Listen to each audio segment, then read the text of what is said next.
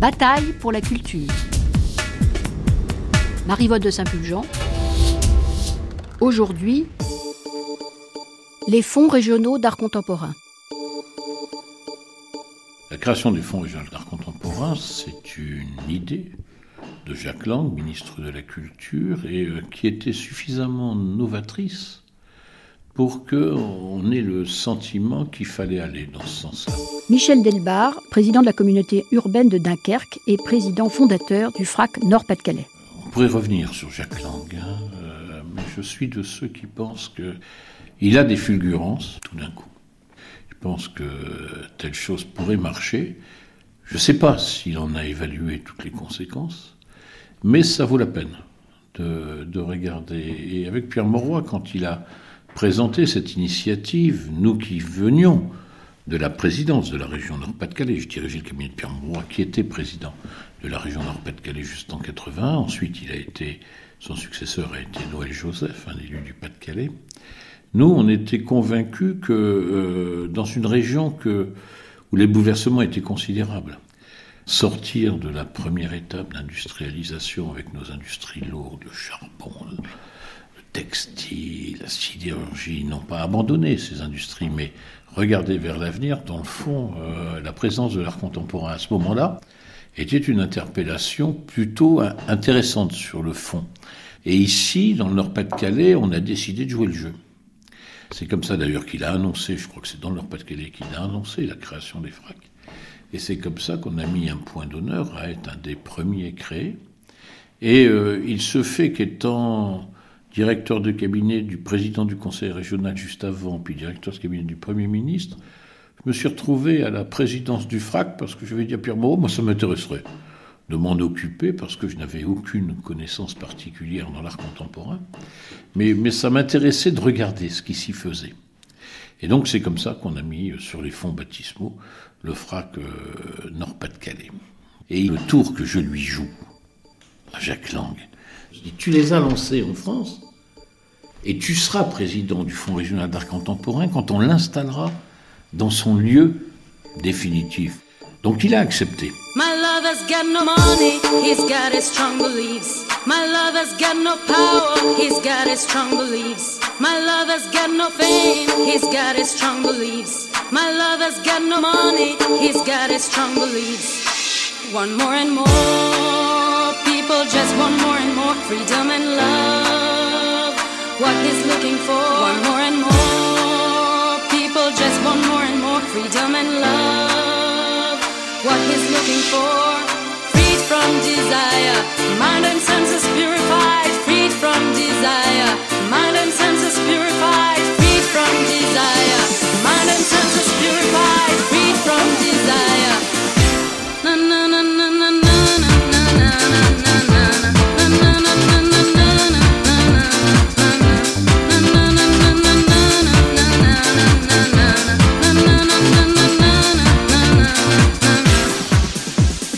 Les créateurs attendaient Jacques Lang sur le théâtre dont il était issu et où il avait fait preuve d'inventivité et d'audace en créant le Festival international de Nancy.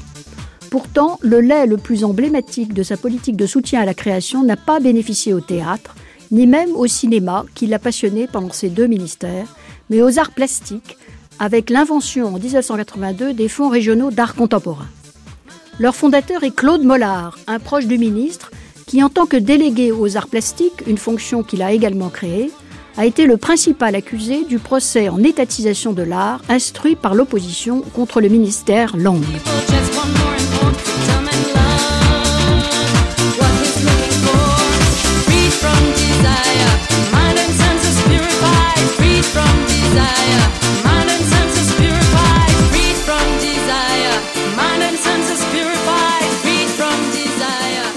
Donc à cette époque-là, euh, j'étais euh, enseignant d'histoire de l'art à euh, l'université de Dijon et j'exerçais en quelque sorte deux métiers.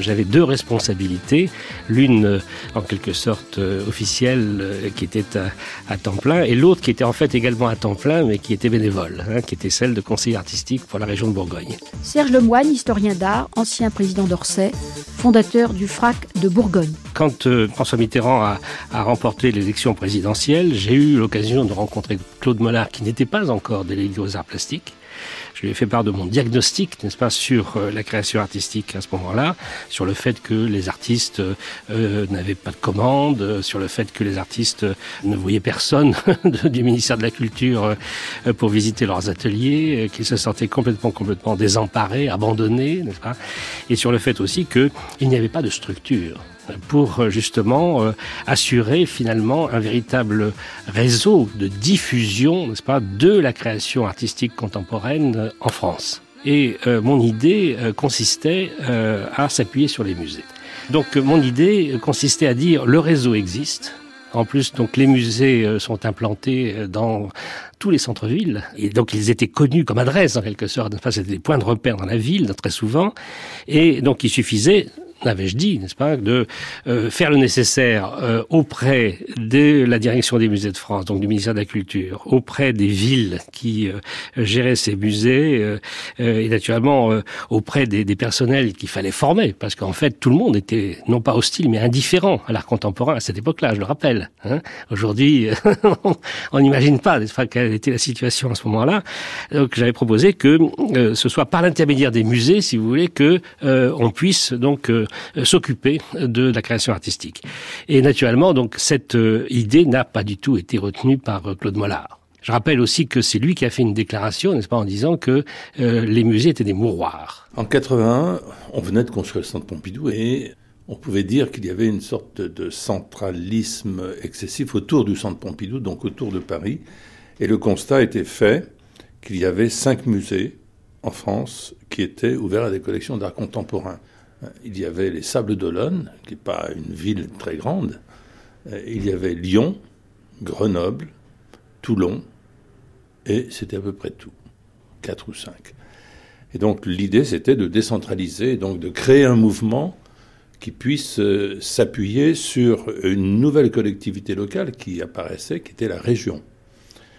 Et donc d'où l'idée de, lancer les FRAC sur initiative d'État, donc chaque langue écrivant au président de région, et leur proposant un partenariat 50-50 euh, sur le thème de l'art contemporain. C'était pas évident de réussir. Claude Mollard, ancien délégué aux arts plastiques, inventeur des fracs. Euh, J'ai fait ça aussi parce que moi-même j'étais issu de Saint-Étienne, qui était une ville où il y avait de l'art contemporain, que j'ai omis de signaler tout à l'heure. C'était la cinquième. Et quand j'avais 15-16 ans, euh, j'ai découvert Mondrian au musée de Saint-Étienne. Et donc, je me suis dit, étant 20 ans plus tard en position de, prendre des décisions, je me suis dit qu'il euh, était bon que chaque petit Français ait la possibilité de rencontrer des œuvres d'art, euh, notamment contemporaines. Et donc l'idée des FRAC, c'était aussi de créer un stimulus institutionnel, euh, non pas une concurrence, comme certains ont pu le dire, mais plutôt une émulation. Et effectivement, d'ailleurs, dans les dix ans qui ont suivi, un grand nombre de musées euh, des beaux-arts euh, ont créé des sections ou des départements d'art contemporain. Et donc, euh, si les FRAC ont réussi, à notre étonnement d'ailleurs, c'était, je crois, pour plusieurs raisons. Premièrement, il y a le fait que les régions étaient des collectivités naissantes et qu'elles ont pensé pouvoir trouver une identité par un type d'institution comme les FRAC qui permettait de, au fond, de, de, créer une, particularité, une sorte de, singularité dans, la sélection des œuvres. Et donc ces, ces 22 fracs n'étaient pas tous évidemment identiques, chacun avait son identité. Donc c'était une manière pour eux d'affirmer cette identité, cette singularité. Deuxièmement, il y avait une volonté pédagogique. C'est-à-dire que les collections, n'étant pas rattachées à un musée, pouvaient circuler dans tous les musées et même au-delà des musées, dans des institutions publiques, dans un hall de chambre régionale des comptes, aussi bien que dans un hall de, mairie ou de préfecture, ou que sais-je encore. Donc des, espaces publics, notamment les écoles. Troisièmement, il y avait euh, autour des FRAC cette idée d'aider la, création. Et non pas une création d'artistes régionaux, mais une création d'artistes en région. Si bien que certains FRAC ont pris une identité internationale. Le FRAC Nord-Pas-de-Calais, par exemple, a fait appel à l'arte povera très rapidement en achetant des, œuvres de, ces artistes italiens.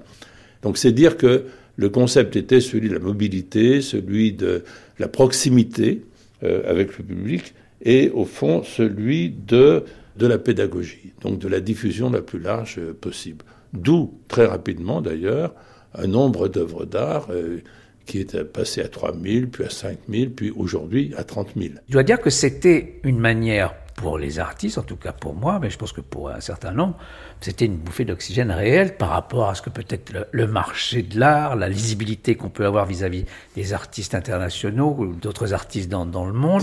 Bertrand Lavier, artiste plasticien ça, décloisonnait énormément les choses parce que les fracs se sont quand même intelligemment obligés, pour la plupart, à acheter de l'art qui était aussi bien fait euh, en France que dans des pays étrangers euh, de manière très équitable. Et il faut dire aussi que bon, c'était un soutien pour plein d'artistes jeunes qui commençait d'avoir quelque part des achats qui n'existaient nulle part ailleurs.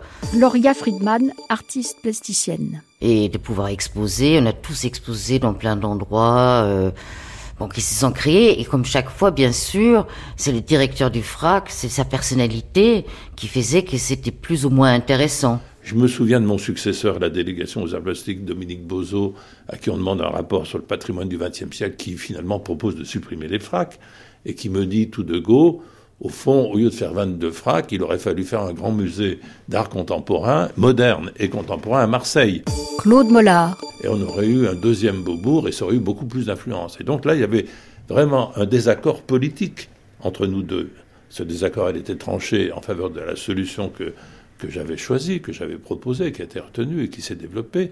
Ce désaccord politique, de politique culturelle, je veux dire, de politique politicienne, ce désaccord de politique culturelle, il était fondé sur la chose suivante. Euh, au fond, ou bien prendre des risques, ce que je proposais, diffuser largement la, possibilité d'acquérir des œuvres d'art en prenant euh, donc euh, le risque d'achat de, qualité parfois moyenne, mais au fond inonder le territoire en, créant de nouvelles élites. et ces élites ont été des élus, des collectionneurs, des galeristes de région, euh, de parfois de très très grande qualité, et donc euh, utiliser l'opportunité des fracs pour créer cette nouvelle race, je dirais, de collectionneurs, d'amateurs, de passionnés de l'art contemporain. Moi, j'ai tendance, si on veut porter un jugement 30 ans après, toujours sur cette question, j'ai tendance à, voir ce que disent les étrangers, en particulier, sur cette expérience française. C'est vrai que 30 ans après, on peut commencer à porter un jugement. Récemment, il y a eu une, euh, exposition d'œuvres des FRAC qui est allée aux États-Unis. Et les, plus grands experts américains euh, se sont félicités et de la qualité des œuvres et de l'intérêt de, l'initiative. Bah, les Allemands eux-mêmes sont, très intéressés par ce type d'expérience parce que euh, ils la trouvent novatrice, décentralisée, systématique, à la française. Bon, c'est le bon côté de euh, l'administration française, ce que sait faire l'administration française, même sur ses marges, et même si elle est décentralisée. Big amazing. Big amazing. Be amazing. Big,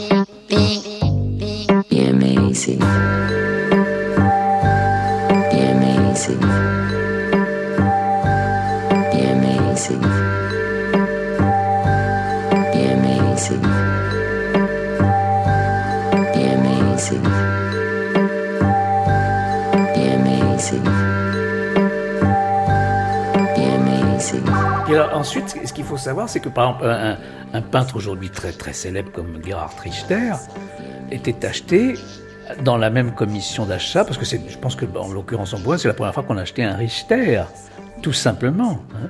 Et donc on achetait un Richter comme on achetait aussi euh, une œuvre d'une très jeune artiste comme Gloria Friedman. Bertrand Lavier. Il y avait ça dans l'air qui était très très non seulement très sympathique mais très intelligent parce que il est évident que euh, c'était pas un repli sur soi que ces actes d'achat, c'était une grande ouverture et que la tentation, c'est de se dire que si on se sent faible, on va se replier sur soi-même. On en a des accents souvent, euh, même encore aujourd'hui.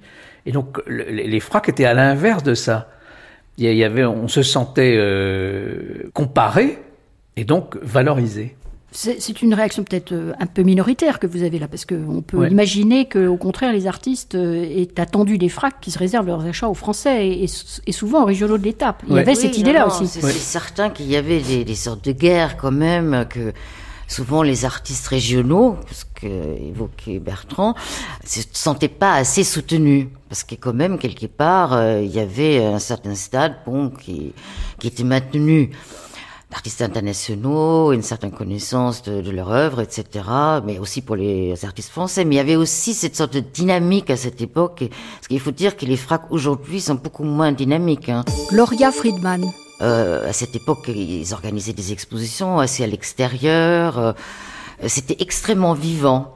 Il y avait peut-être une compétition entre fracs aussi, non? Non, pas, tellement. Je pense que vraiment ils étaient. donc surtout aux fracs Bourgogne là? Oui, mais non, il y en a d'autres. C'était euh, les fracs de la Loire. C'était du Nord-Pas-de-Calais était, oui, était très, Pays de la Loire, très dynamique. Pays de la Loire, c'était formidable. Mais il y a quand même des fracs, il y a des fracs qui ont joué la carte régionaux de l'étape, qui pour pour se donner un profil. Bon, on s'aperçoit qu'aujourd'hui, c'est plutôt des curiosités. Ils sont pas très intéressants à les visiter, mais c'est voilà. En France, ce qui est caractéristique, c'est la chose suivante, c'est que par rapport à d'autres pays, on achète beaucoup plus d'artistes étrangers que les Allemands ou les Anglais. Hein, dans les collections publiques, la dernière étude dont j'ai eu connaissance donnait 50% de nos achats d'artistes contemporains qui étaient étrangers. 50%. Dont, alors évidemment, peut-être une 20%, 20 d'artistes américains. Euh, ce qui tendrait à, dire, ce que disent certains, que nos achats, au fond, suivent l'évolution du marché et ne sont pas si indépendants que cela. Claude Mollard. Euh, ce qui est certain, c'est qu'il y a un autre phénomène. C'est que plus on ouvre euh, les collections publiques, car ce sont des collections publiques, à des artistes contemporains, à un grand nombre d'artistes contemporains, plus le nombre de, de personnes pouvant prétendre à être achetées s'accroît. Et donc, euh, c'est un paradoxe. Mais, et, ça crée un sentiment d'insatisfaction. Parce que euh, si vous avez, je ne sais pas, sur les 30 000 artistes, peut-être vous avez 4 000 ou 5 000 artistes différents. Ça veut dire que certains artistes ont une dizaine d'œuvres. Olivier Debré était, de, mon temps, le recordman des œuvres. Je ne sais pas pourquoi, parce qu'il y a une sorte de, fascination pour Olivier Debré, qui est un très bon artiste d'ailleurs, c'est vrai. Et donc il est un peu dans tous les fracs. Euh, être dans une collection de fracs est devenu une sorte de, d'attestation de qualité. De, là, il y a tout un phénomène de courtisanerie qui peut se faire autour des responsables des fracs, qui leur donne un pouvoir euh, artistique très important. Mais je pense qu'il est préférable que ce pouvoir soit réparti en 22 centres de décision plutôt que dans un seul. Et au fond, la situation que j'ai rencontrée en 81, c'était une situation dans laquelle les décisionnaires dans l'art contemporain, c'était une dizaine de personnes au centre Pompidou, dans le comité d'achat du musée d'art moderne, une dizaine de personnes à la réunion des musées nationaux euh, qui achetaient de, l'art contemporain pour les musées municipaux, puisque les FRAM n'existaient pas, et une dizaine de personnes euh, à la ville de Paris qui achetaient de l'art. Donc c'était une trentaine de personnes, c'était une petite coterie très spécialisée. La création des FRAC a fait passer ce nombre d'experts progressivement à environ 500 personnes.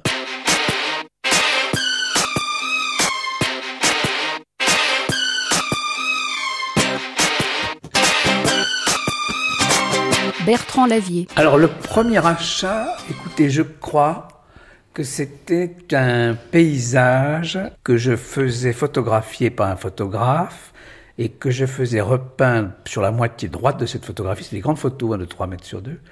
Et donc le peintre peignait sur la photo et continuait la suite sur le mur. Et donc cette, cette première achat était déjà un peu compliquée pour eux parce qu'à chaque fois qu'on accrochait cette heure, il fallait que le peintre et non pas l'artiste, le peintre vienne sur place pour continuer la suite parce qu'il inventait la suite sur le mur, il l'inventait. Donc ça c'est le premier achat qui était courageux d'ailleurs, hein, parce que c'est mm. plus facile d'acheter une petite aquarelle encadrée que de faire l'effort, que de la maintenance d'une œuvre. Et donc ça, je trouvais que ça, on sentait que les gens qui avaient euh, la volonté d'acheter une œuvre comme ça étaient euh, un peu en dehors des, sentiers battus. Ça s'était passé comment concrètement? C'était quel frac? C'était quand? Alors ça, c'était un frac de Bourgogne. Mhm. Alors je ne sais pas si c'est parce que j'étais régional de l'étape, comme on dit, parce que on habite la moitié du temps là-bas, mais j'espère que non. j'espère que c'est pas parce que j'avais, j'étais réalisateur, mais ça se passait. Euh, je crois que c'est très simple. Il y a une commission que je connaissais absolument pas du tout les gens d'ailleurs qui étaient dans ce jury, et puis ils se réunissent. Et je pense qu'à l'époque il y avait énormément de dossiers qui ont été déposés parce que c'était une aubaine évidemment, à la fois pour le marché français mais pour le marché international. Les marchands, pour parler simplement étrangers, nous ont trouvé un peu moins euh, ringards quand les fracs ont été créés parce que c'était aussi une aubaine pour eux. Et donc euh, j'ai proposé qu'il y ait euh, plusieurs axes. Serge Lemoine. Dont celui de l'abstraction, ça allait de, de Mick Nobel, c'est les premières acquisitions qui ont été faites en France, à Helmut Federle, euh, qui est un, un grand artiste euh, que j'ai ensuite exposé euh, au musée de Grenoble et dont l'œuvre a été montrée d'ailleurs bien longtemps après à la Galerie nationale du jeu de paume. Puis donc de John Armleder, par exemple, qui était un, un jeune artiste suisse de Genève tout à fait extraordinaire et dont la suite a montré que c'était un des plus grands artistes de sa, de sa génération, à donc des artistes plus confirmés, si vous voulez, plus âgés, euh, comme Aurélie Nemours par exemple, euh, ou euh, un autre artiste hollandais qui était déjà assez âgé aussi, qui s'appelait Schroenoven, dont personne ne connaît le nom, et dont les prix dans le marché actuellement atteignent des, des sommes absolument considérables. Un autre axe, si vous voulez, c'était celui de, de tous les artistes, et c'était une nouveauté complète à l'époque, n'est-ce pas, qui utilisent la photographie. Donc pas les photographes, bien entendu, les peintres. Hein, c'est-à-dire Boltanski, Le Gac, euh, Paul Armangette, euh, euh, et bien sûr leurs équivalents étrangers, donc que ce soit Cindy Sherman ou Hervan Elk, etc. Donc nous avons acquis toutes ces œuvres. Et puis il y avait un troisième axe qui était les artistes résidant en Bourgogne. Puisque je m'intéressais, enfin j'avais demandé qu'on s'intéresse aux artistes pratiquant la photographie, eh bien nous avons été le premier hein, en France à acquérir une œuvre de Claude Lévesque il me semble quand même que ce nom, on doit dire quelque chose à ceux qui sont un peu familiers de la contemporain. Eh bien, Claude Lévesque, si vous voulez, nous l'avons acquis pour ces deux raisons, n'est-ce pas? Il était originaire de Nevers, il était encore à Nevers à ce moment-là. D'autre part, donc son œuvre était avec des photos et des tubes de néon. Et donc euh, Claude Lévesque était là, j'allais dire, à un double titre, mais d'abord parce que c'était un jeune, bon artiste prometteur quand on peut faire le premier bilan, si vous voulez, des fracs, mettons cinq ans après ou dix ans après, euh, on s'aperçoit que très peu de fracs se sont spécialisés comme moi je l'avais fait pour le frac de Bourgogne. Un autre frac qui s'est bien spécialisé, si vous voulez ensuite, euh, après la, la, qualité des œuvres, on peut en discuter bien sûr, hein, mais c'était par exemple le frac Picardie, euh, où ils ont dit là, nous on va pas, si vous voulez, se lancer aussi dans une politique comme ça tous azimuts, hein, mais on va uniquement acquérir du dessin.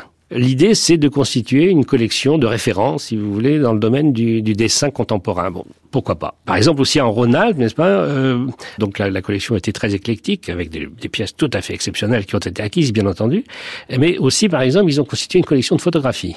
Le FRAC Centre euh, a été aussi un de ceux qui euh, s'est spécialisé euh, d'une façon très originale dans le dessin d'architectes, dans les maquettes d'architecture, ce qui lui a permis d'ailleurs de, qualifier finalement cette région, ensuite la ville d'Orléans. ça a permis de créer Archilab, hein, donc à une époque aussi où il faut rappeler bien sûr que la cité de l'architecture n'existait pas, que le, le centre Pompidou, avec son service de, du centre de création industrielle, le fameux CCI, n'avait pas de collection, n'acquérait rien, hein, et que aucun autre musée en France n'achetait de dessins d'architectes euh, ou de choses en rapport, si vous voulez, avec l'architecture. Hein. Donc euh, là, ils ont véritablement comblé hein, un manque qui était celui des institutions de l'époque.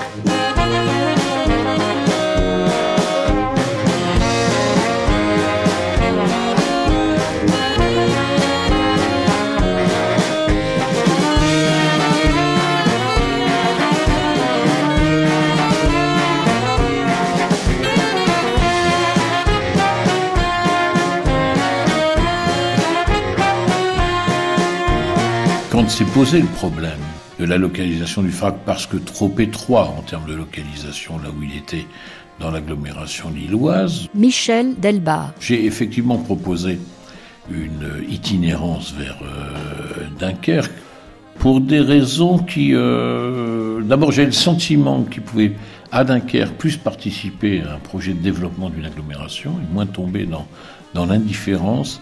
Et ensuite, euh, Dunkerque est une sorte de, de territoire de réapparition permanente. Euh, cette ville a disparu en 1940. Donc je trouvais plutôt, plutôt comme étant un bon signe pour une ville qui doit se reconstruire par rapport à l'histoire, d'intégrer à ce mouvement le phénomène de la création contemporaine. Je trouvais que c'était, il y avait une belle interpellation. En tout cas, il y avait quelque chose à, à tenter. Donc, par ailleurs, je trouvais que cette ville n'avait pas d'immenses projets culturels et que euh, un apport comme celui-là était en contenu, j'allais dire quelque chose d'intéressant. Je dis pas qu'il y avait rien, mais j'ai dit qu'il était un plus à mes yeux euh, intéressant. On a fait un choix qui était euh, de prendre une femme de culture flamande, très orientée sur l'art contemporain nord-européen, avec une expérience internationale importante et puis une conception euh, très à la flamande, c'est-à-dire euh, très tournée vers la société civile, le mécénat, euh, les réseaux internationaux. Donc ça nous semblait correspondre à la fois à notre situation artistique et géographique. Dominique Riquet, maire de Valenciennes. Elle reprend un peu la tradition du FRAC Nord-Pas-de-Calais, qui a toujours eu une position avant-gardiste. Bon, alors c'est vrai que la position qu'on avait il y a il y a 30 ans, évidemment, maintenant, souvent, et ça prouve la pertinence des choix, elle est elle est confirmée, ce qui donne l'importance de cette collection d'ailleurs. Acheter Serra en 81, c'était peut-être euh, audacieux. Maintenant, évidemment, c'est impossible, c'est autre chose. Mm. Et continuer dans cette direction, ça nous semblait être à la fois conforme à l'esprit des fracs et conforme à l'histoire de, ce frac en particulier. Donc elle était bien dans le créneau artistique. Moi, je suis arrivée euh, en septembre 2006 et euh, j'ai été confrontée parce que beaucoup de gens disaient oui, c'est une collection d'art contemporain et des designs. Et je me suis dit bon, essayons de faire une collection Frac Nord-Pas-de-Calais et que le design soit repris là-dedans. Et créons un pont et des passerelles entre cette collection euh, art contemporain et cette collection design. Donc après, on a récemment acheté euh, une œuvre de Angela de la Cruz. Alors Angela de la Cruz est un artiste euh, d'origine espagnole mais qui vit à Londres, qui était nommé dans le Turner Prize à Londres récemment. Elle est sculpteur, elle fait des objets mais elle est handicapée, elle est dans une chaise roulante parce qu'elle a eu euh, un AVC, donc euh, elle était pendant plusieurs mois dans l'hôpital. Et dans l'hôpital, il y avait quelqu'un qui est rentré, qui s'assit sur une chaise qui était déjà un peu bancale, et la chaise est aplatie. Et là, elle a dit, ça, c'est mon autoportrait, moi je suis maintenant aplatie. Et à partir de cette heure, elle a dit, mais je vais quand même continuer à faire de l'art. Et donc, elle fait de l'art maintenant, elle a des assistants. Et cette œuvre-là, on l'a achetée au FRAC. Donc, il y a un lien déjà euh, bah, tout de suite avec la chaise, mais c'est une petite histoire qui, va avec, mais qui ouvre vers une création contemporaine qui nous, parle plus de, de l'œuvre d'Angel de, Cruz que du design. Mais c'est des, ponts comme ça qu'on crée pour justement euh, développer euh, tout ça. Hilde Tirlinck, directrice du FRAC Nord-Pas-de-Calais. De ce dialogue art et design est venue aussi l'idée de dire bah, il y a d'autres axes qui n'étaient pas précisément explicitement montrés, mais qu'on a retrouvés. Par exemple, on a un bel ensemble autour de la musique et du son. C'est pour ça récemment euh, Manon Debourg, avec un film Attica, est rentré dans la collection. On a eu des jeunes artistes comme Elodie Pong. Et ça se complète avec les œuvres qu'on avait déjà de Alan Ruppersberg ou Lamont Young et ou John Cage. Donc on a vraiment des œuvres des années 68 jusqu'à 2009-2010. Euh, Donc on est en train de développer des, réflexions, des thématiques et des, orientations vers justement des œuvres qui parlent de ces croisements entre ces disciplines. Donc voilà, c'est un peu les, les axes qu'on a développés. Bien évidemment, comme chaque directrice, j'ajoute ma, ligne, ma, ligne propre, pour mes propres envies. Et euh, je suis quelqu'un qui est extrêmement intéressé dans ce qu'on appelle la condition humaine, donc l'homme dans la société. Et euh, par exemple, euh, récemment, on a acheté une œuvre de Serralong, Bruno Serralong, parce qu'on avait une pièce sur les sans-papiers. Et là, il avait fait récemment une série de photos à Calais qui se complétait vraiment très bien avec l'œuvre qu'on avait. Donc on trouvait que c'était pertinent de l'ajouter pour pouvoir avoir une représentation plus importante et plus complète de la pensée et de, l'œuvre de l'artiste. Des Terlin, comment situez-vous le travail, euh, la résidence que vous avez demandée à Média? Comment elle s'insère dans ces différentes missions du FRAC Alors Mehdi est un artiste qui vit à Dunkerque, qui est dunkerquois, et qui a un travail déjà en soi qui est très interactif, qui, qui ne peut qu'exister avec la participation des gens. Donc là, on est vraiment en phase avec quelqu'un qui a cette volonté d'aller vers l'autre. Il, a besoin de l'autre. Et donc la, médiation a besoin des gens qui ont cette envie d'aller vers les autres et de, de, frapper à les portes et les ouvrir. Et donc lui, il participe euh, au FRAC, on le demande de temps en temps d'intervenir de, en tant que médiateur dans des différents projets. Comme par exemple, on met en place un projet euh, qui est un projet des artistes euh, finlandais, Kaleinen Kocha. C'est un projet qui consiste par un protocole. Donc c'est un protocole qu'il faut suivre, et c'est donc la population qui crée l'œuvre. Ça s'appelle Complaint Shores, et donc c'est des chorales euh, avec des plaintes. Donc on va transformer les plaintes en énergie positive. Donc c'est tout un processus, on demande aux gens d'écrire des plaintes sur Dunkerque, sur la vie, sur des choses quotidiennes et tout ça. Donc là, on a reçu énormément de plaintes parce qu'on a tous quelque chose à nous plaindre. Euh, donc le protocole dit il faut chercher un musicien et après il faut chercher des gens qui ils doivent pas pouvoir chanter oui ou non, c'est pas pas important et euh, qui vont s'unir et chanter la composition que le musicien a euh, composé avec les plaintes de la population. Et on va les chanter dans l'espace public, on va le filmer, on le met sur YouTube et sur leur site des artistes, et comme ça on est repris dans un contexte mondial, parce que ce, projet s'est fait à Singapour, à Hong Kong, à Chicago, à Berlin, à, beaucoup de pays du monde. Et euh, là, on a demandé, euh, parce qu'on avait besoin des gens, parce que des médiateurs qui pouvait interpeller la population et aider à, chercher des plaintes, à chercher des gens qui ont envie de chanter, tout ça. Et donc Mehdi, là-dedans, il a joué euh, ce rôle.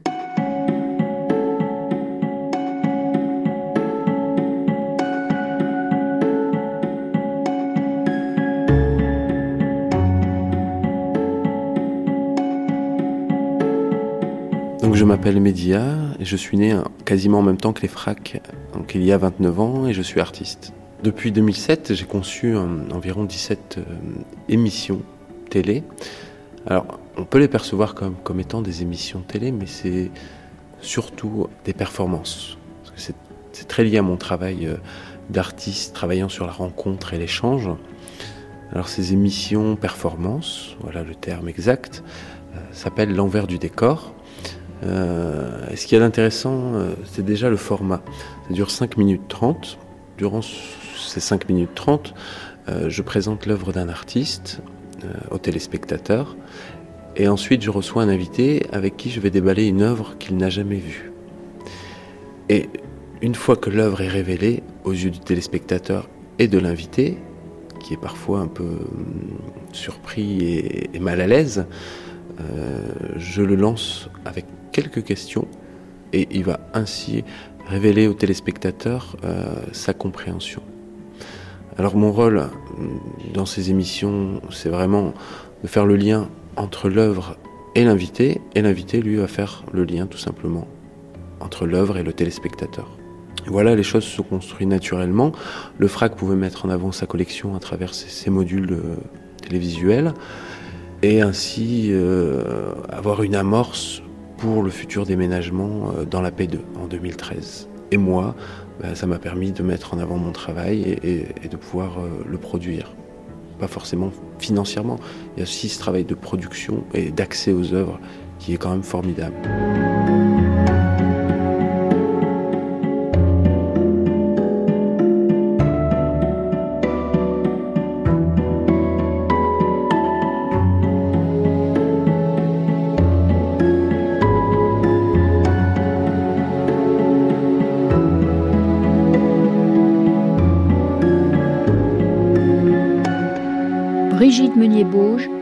De l'école des beaux-arts de Dunkerque. Nous avons donc mis au point un programme qui s'appelle Fragment Frac. Euh, fragment du latin euh, morceau. Euh, Il fallait trouver un intitulé, ça a été assez compliqué. C'est un programme qui donc qui se déroule sur toute l'année et qui permet à des groupes d'étudiants, toutes années confondues, de rencontrer des œuvres, de les comprendre, de les manipuler, de les mettre dans un espace d'exposition et un temps de médiation. Nous avons la chance euh, de travailler avec toute l'équipe du FRAC. Les étudiants donc choisissent des œuvres dans les collections. Une fois par mois à peu près, euh, avec le régisseur, ils vont chercher les œuvres, ils les amènent dans un espace de l'école, ils les manipulent avec le régisseur, ils les accrochent, donc ils les scénographient. Euh, ils préparent la documentation de ces deux œuvres et ils invitent des lycéens, pas beaucoup plus jeunes qu'eux, à venir partager leur compréhension et euh, leur présentation de ces œuvres. Et leur désir de cette rencontre avec les œuvres. Parce que je, parle du mot désir parce que c'est vraiment ce programme. Ils en redemandent. C'est quelque chose qui est, qui est, assez fondamental euh, pour eux. C'est une façon, je pense, d'accéder à l'œuvre d'art. C'est une façon aussi d'accéder à un contexte professionnel qui est celui d'un fonds régional d'art contemporain, avec la compréhension de ce que c'est que la constitution d'une collection, la médiation, la diffusion, les problématiques techniques des œuvres. Et je pense que c'est un ensemble euh, englobant, on va dire, qui permet aux étudiants de vraiment, et puis de faire aussi, ce qui est important, il faut jamais détacher euh, ces, recherches, de leurs propres recherches, aussi jeunes soient-elles, ça les met vraiment en confrontation avec ce qu'ils peuvent devenir, et, ça c'est très important. Euh, nous avons envisagé, à moyen terme, d'imaginer de, créer un post-diplôme pour l'école euh, autour de ces questions des pratiques émergentes de l'exposition, questions qui intéressent beaucoup IDE puisqu'elle reçoit des jeunes commissaires, etc.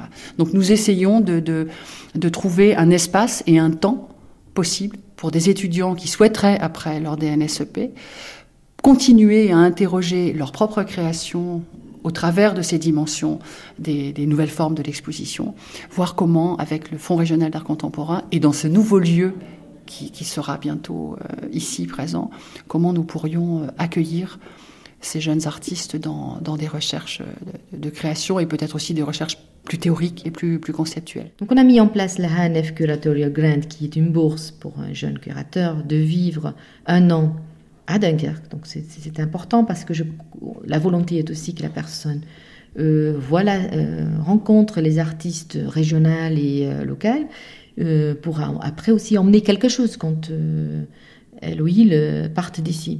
Hilde Tierling, directrice du FRAC Nord-Pas-de-Calais. Donc c'est une résidence qui, qui, dure un an, qui à la fois comporte une partie qui est plutôt personnelle parce que la personne peut développer, le jeune créateur, un projet propre, partie de la collection. Et par ça, on demande quand même d'être, de, participer, euh, comme tous les autres salariés, aux autres projets. Et donc, ça, devient un élément en plus. C'est pas toujours facile parce que je pense que pour les personnes qui viennent d'ailleurs rentrer dans un système français qui a aussi ses rigueurs et ses, manières de fonctionner. Donc il y a toujours un choc de culture au début, c'est comme ça.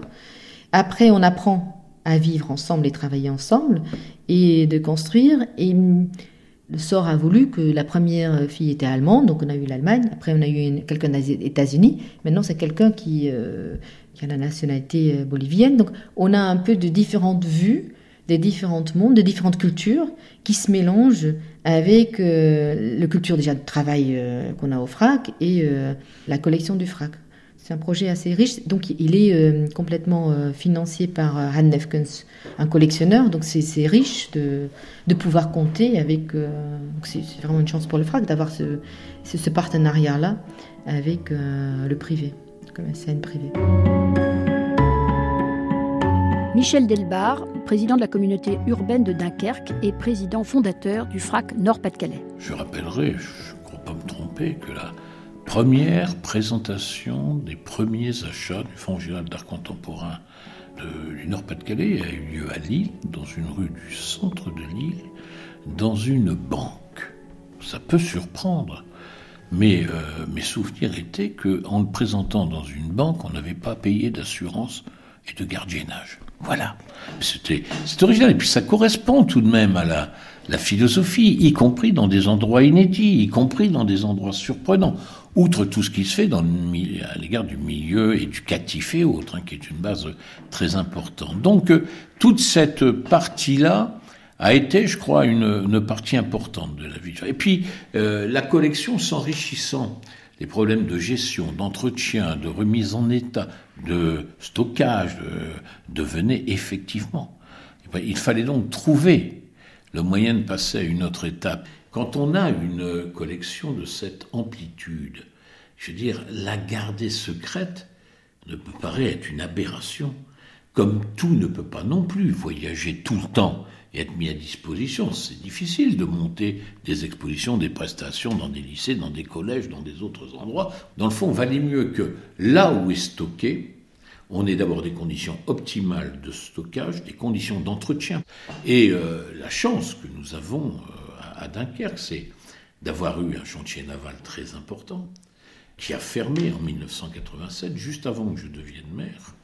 Et donc nous, nous avons fait le choix de raser la superstructure du chantier naval et d'y faire un, nouveau quartier proche du centre-ville, qui est un éco-quartier de Dunkerque, en gardant que quelques témoignages de ce passé industriel.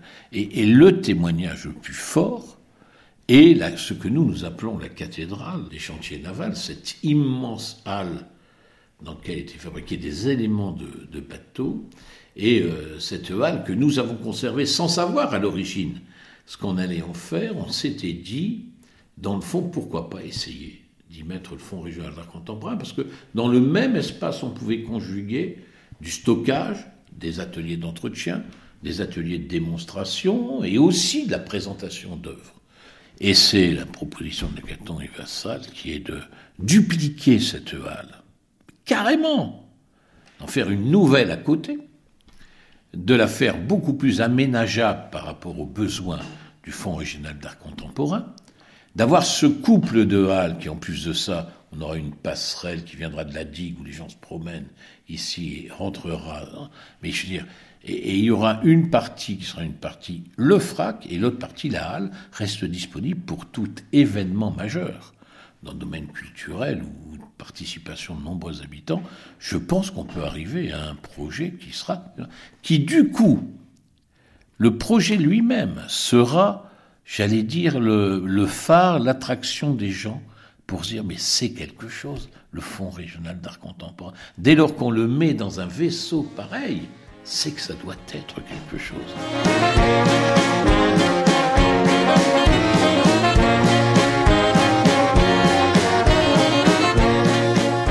Dominique Riquet, maire de Valenciennes avoir un outil qui permet de, de, faire sur place, je crois que c'est motivant pour les équipes quand même, bon, indiscutablement. Je crois que ça donne de la réalité au frac. A souvent une espèce de, de fantôme quand même. Hein, au niveau de, du public, c'était quelque chose qui n'était pas visible. Quoi. Un cartel sur une œuvre présentée dans un endroit, le frac, c'est quoi, etc. Bon. Non, je crois qu'il fallait incarner les fracs plus forts, mais que je verrais pas ça comme un changement d'émission. L'émission demeure, elle demeure impérative, elle demeure forte.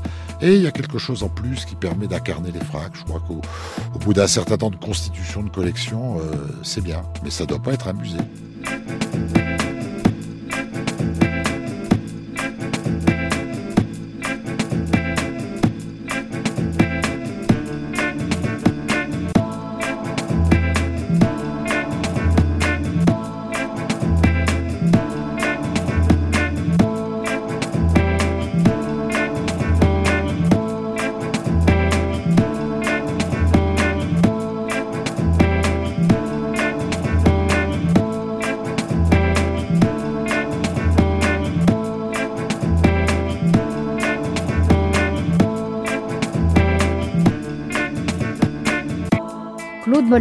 ancien délégué aux arts plastiques, inventeur des fracs. Il y a deux tendances pour l'évolution des fracs. Il y a une tendance, je dirais, conforme à la première génération, euh, c'est-à-dire qui consiste à, reverser les œuvres devenues patrimoniales. Une œuvre qui a 30 ans, qui depuis 30 ans est dans les collections, si elle est de qualité, doit logiquement euh, aller dans un musée. Ça, c'est ma position. Je l'ai toujours dit. J'ai toujours pensé que euh, il fallait déposer les œuvres, dé dégraisser en quelque sorte les collections, euh, de manière à ce que l'argent des fracs puisse euh, se tourner vers de nouveaux achats, de nouveaux artistes, de jeunes artistes de préférence, ce qu'on appelle la création émergente. Alors c'est vrai que à Rennes, à Dunkerque, euh, à Dijon, à Marseille. à Marseille, on voit apparaître des projets qui ne sont pas loin de transformer les fracs en musées d'art contemporain, musée centre d'art. Bon, musée centre d'art, centre de documentation, lieu pédagogique, mais on réinvente le musée. Mais entre-temps, les musées euh, ont trouvé un dynamisme considérable. Donc beaucoup de musées de province ont fait peau neuve. Euh, euh, il y a énormément de rénovations, il y a des créations importantes. Je pense à Nîmes, par exemple.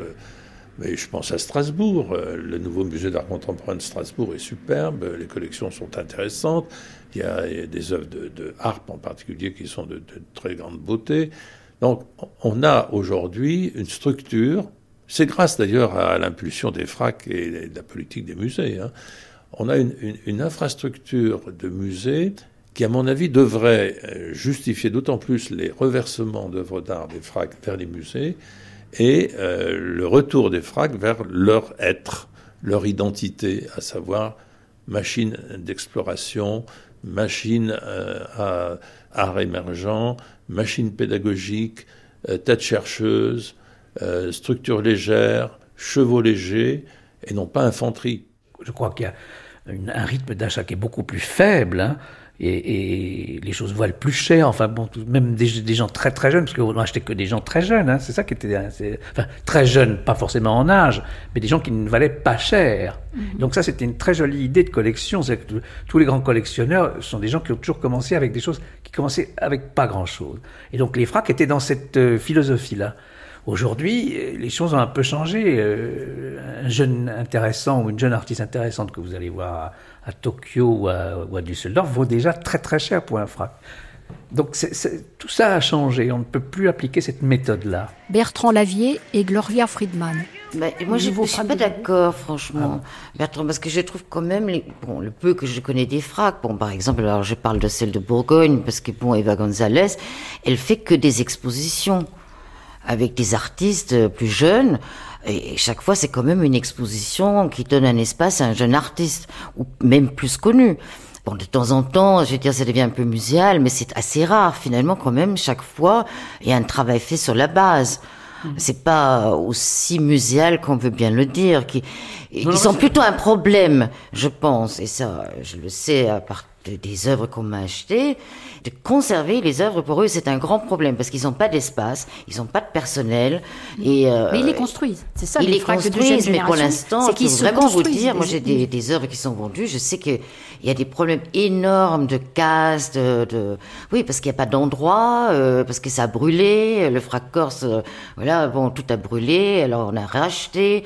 Bon, il y a eu des problèmes de, de capacité à conserver les œuvres. dans la fusée, malgré tout. C'est-à-dire que ça, il y a une tendance à, se, à devenir un musée, et à la fois, ils viennent aussi des Kunsthalle, ou, ou des, des, espaces d'exposition, ce qui n'était pas le cas au début. On, achetait des, œuvres, on les présentait, c'était une sorte d'accrochage, mais ce n'était pas des expositions. Aujourd'hui, un frac qui veut continuer à se maintenir en vie, euh, fait des expositions au même titre que euh, le, musée d'art moderne ou la, Kunsthalle de, de, Düsseldorf. Les frais de fonctionnement, n'est-ce pas, euh, ont pris le pas sur les crédits d'acquisition. à partir du moment où, prenons un exemple, le FRAC des Pays de Loire, par exemple, s'est installé à Carquefou, bon, mauvais choix, ça c'est un autre problème, n'est-ce pas On a créé quand même un bâtiment à partir de rien hein, pour justement en faire un musée. Serge Lemoine. Donc, euh, je veux dire que c'est ce que j'avais prévu, n'est-ce pas, qui est arrivé euh, contre l'avis de, du délégué aux arts plastiques de l'époque, Claude Mollard, n'est-ce pas euh, On a institutionnalisé de cette façon-là, n'est-ce pas, ces, euh, ces collections. Regardez aussi ce qui est arrivé avec justement le frac Rhône-Alpes qui s'est fondu dans le musée de Villeurbanne. Hein, donc le frac Ronac en fait n'existe plus et il y a maintenant euh, une, une, entité, si vous voulez, musée frac euh, indissocié, n'est-ce pas, où tout est mélangé et où euh, les expositions du frac et les acquisitions du frac se trouvent présentées dans le cadre de cet institut d'art contemporain de, de, de, Villeurbanne. On est en train de faire la même chose en Bretagne. On va construire à Rennes un, établissement, n'est-ce pas, qui a d'ailleurs été mis au concours. C'est Odile Deck qui l'a remporté.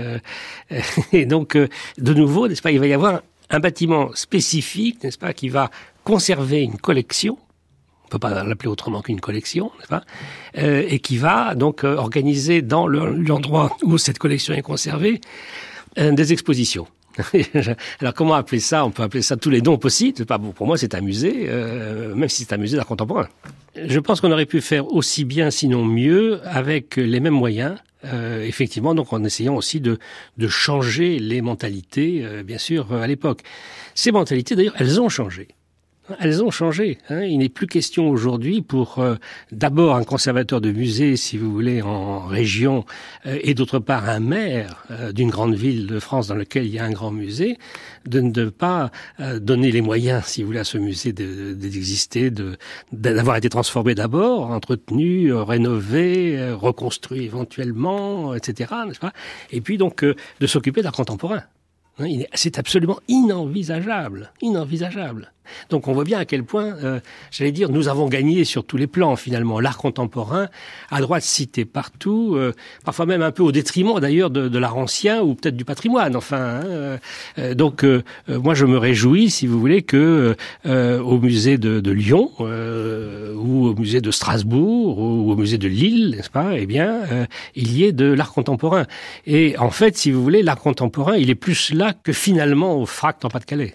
Euh, mais c'est vrai aussi que notamment en raison du manque d'éducation artistique en France, le, public, d'une manière générale, n'est pas suffisamment informé, si vous voulez, de, je ne dis pas de la création contemporaine, mais de ce que c'est que l'art. Parce qu'encore une fois, si l'éducation artistique existait, euh, on saurait apprécier autant euh, un tableau de Soulage, de Courbet, et naturellement euh, de Magnasco, par exemple, pour prendre un exemple un peu plus, euh, plus savant, hein, donc qui est un, un peintre de, de l'époque classique en quelque sorte. Hein. Et on verrait donc que c'est la même chose. Hein, on verrait que, compte tenu des, de l'époque, euh, des préoccupations des gens, etc., eh bien, les artistes s'expriment de façon ou d'une autre. Get the right.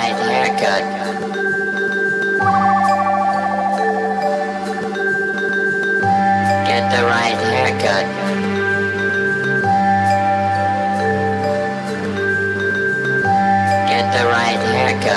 Diriez-vous euh, cependant que la, création française d'art contemporain a vraiment bénéficié des fracs? Quand on regarde l'évolution des choses depuis 30 ans, on n'est pas persuadé que finalement ça a aidé la création française. Ça l'a plutôt empêché de sombrer. Bertrand Lavier. On a quand même une idée, notre grand drame, c'est qu'on a été un pays extrêmement puissant, culturellement et que Paris était la capitale des arts, etc., que ça ne l'est plus et que euh, c'est pas en, sautant sur son tabouret en disant nous voulons revenir capitale des arts, que c'est pas comme ça que ça se passe. Mais je suis persuadé malgré tout que la France n'est pas du tout dans, justement la zone d'ombre qu'on voudrait faire croire qu'elle se trouve. Les, artistes français sont quand même relativement euh, couronnés. Savez, il y a une sorte de prix Nobel qui s'appelle au Japon le premium impérial, euh, qui est un prix qui correspond comme ça, comme un peu le prix de Sker pour l'architecte, les artistes français sont, très très souvent euh, honorés. Euh, ils ont des prix dans les biennales, etc. Bon, mais c'est vrai que si vous prenez le dossier du marché, alors là, effectivement, le marché de là, nous n'existons pas.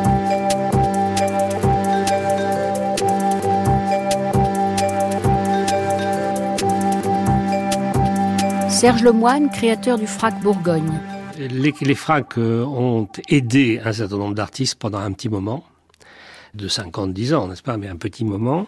Les acquisitions des FRAC ont permis à certaines galeries, n'est-ce pas, d'être en quelque sorte plus à l'aise pendant un certain temps, mais euh, aucune sauf peut-être euh, une ou deux, n'a pu en profiter pour euh, atteindre un niveau véritablement supérieur, donc atteindre un niveau international au sens où euh, on parle de grandes galeries internationales pour les, les galeries new-yorkaises, par exemple, n'est-ce pas? Donc ça n'est pas le cas en France. Il n'y a aucune galerie qui puisse se mesurer euh, à ces grands marchands internationaux, n'est-ce pas, qui, qui, existent euh, ailleurs que dans notre pays. Euh, et puis enfin, donc on ne peut pas dire que ce soutien, en quelque sorte, n'est-ce pas, qui a été apporté par le ministère de la Culture, par cet intermédiaire-là, par ce moyen-là, ait permis à la création artistique française de retrouver le niveau qui avait été le sien encore dans les années 50 et même dans les années 60. Hein. Donc à part quelques exceptions, euh, dans les, les, créateurs français, n'est-ce pas euh, On voit que les euh, grands artistes et ceux qui font partie de justement de tous les classements internationaux, n'est-ce pas, y compris ceux du marché, sont étrangers.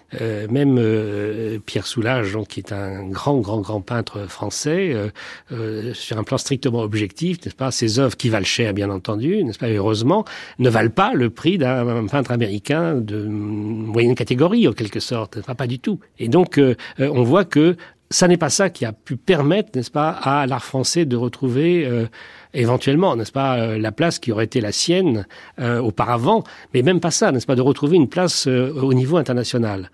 Et naturellement, donc, ma remarque, si vous ne comprenez pas les, les, les, dix grands artistes français qui sont quand même connus, heureusement, n'est-ce pas, en dehors de notre pays. Pourtant, les Allemands, eux, ils sont parvenus. Ils ont, ils ont gagné des places sur le marché de l'art international. Les Allemands, les Britanniques, les Italiens. Les Italiens. Hein, et euh, beaucoup, beaucoup d'artistes américains. Et sans parler, bien sûr, aujourd'hui des, des, des, pays émergents. Émergents, entre guillemets, nest type, type chinois. Hein Moi, j'aurais tendance à, à faire l'analyse suivante. Bon, d'une part, il est possible que nous ne soyons pas assez combatifs, c'est-à-dire assez nationalistes en art. Claude Mollard. Alors, est-ce que c'est une qualité, est-ce que c'est un défaut? Pour la Côte des artistes, c'est un défaut on devrait être plus nationaliste. Mais moi, je ne suis pas nationaliste, je suis internationaliste. Et la France, de Louis XIV à nos jours, a toujours été internationaliste en art. Donc ça serait renoncer à notre esprit, à notre âme, que de devenir nationaliste en art. Donc au fond, je pense que nous devons continuer dans notre être. Alors, les artistes en font les frais. En même temps, ils ne sont pas malheureux toujours.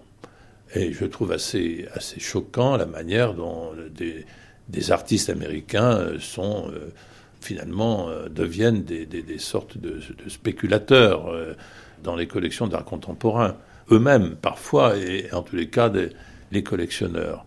Et donc ce, mouvement effréné de, hausse des œuvres d'art contemporain me, me, laisse un peu rêveur, parce qu'il a beaucoup d'artificialité, beaucoup de beaucoup d'excès. Et il faudra voir ce que donneront euh, les choses dans 20 ans, dans 50 ans, dans 100 ans. Peut-être bien qu'on se dira à ce moment-là que finalement, dans ce système effréné de concurrence et de spéculation de l'art contemporain international du XXe siècle, du XXIe siècle, il y avait euh, un îlot en France qui euh, avait gardé la raison et qui continuait à encourager ces artistes de manière raisonnable, euh, en fonction de critères qui étaient plus esthétiques que, financiers, et que finalement, euh, c'était peut-être une bonne chose. Donc, je, crois que ce combat de la reconnaissance des artistes au plan international n'est pas terminé et qu'il est largement faussé par une spéculation euh, dont on sait quels sont les, ressorts et en même temps les limites profondes. Sometimes I wonder about you. Are you racing or watching? If you're racing, you gotta pick. And if you're the last one in, there ain't much manhood around here to choose from.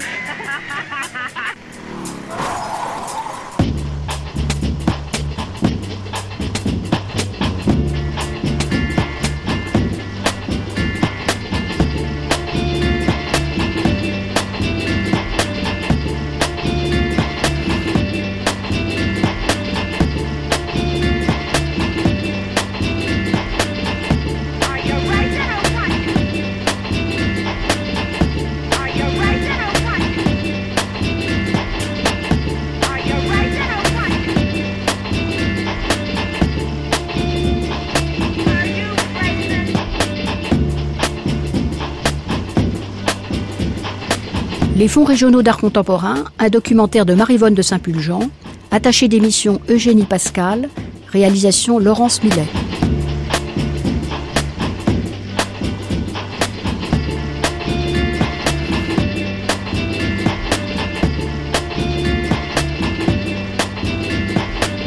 Dans quelques instants, premier entretien avec Jacques Lang.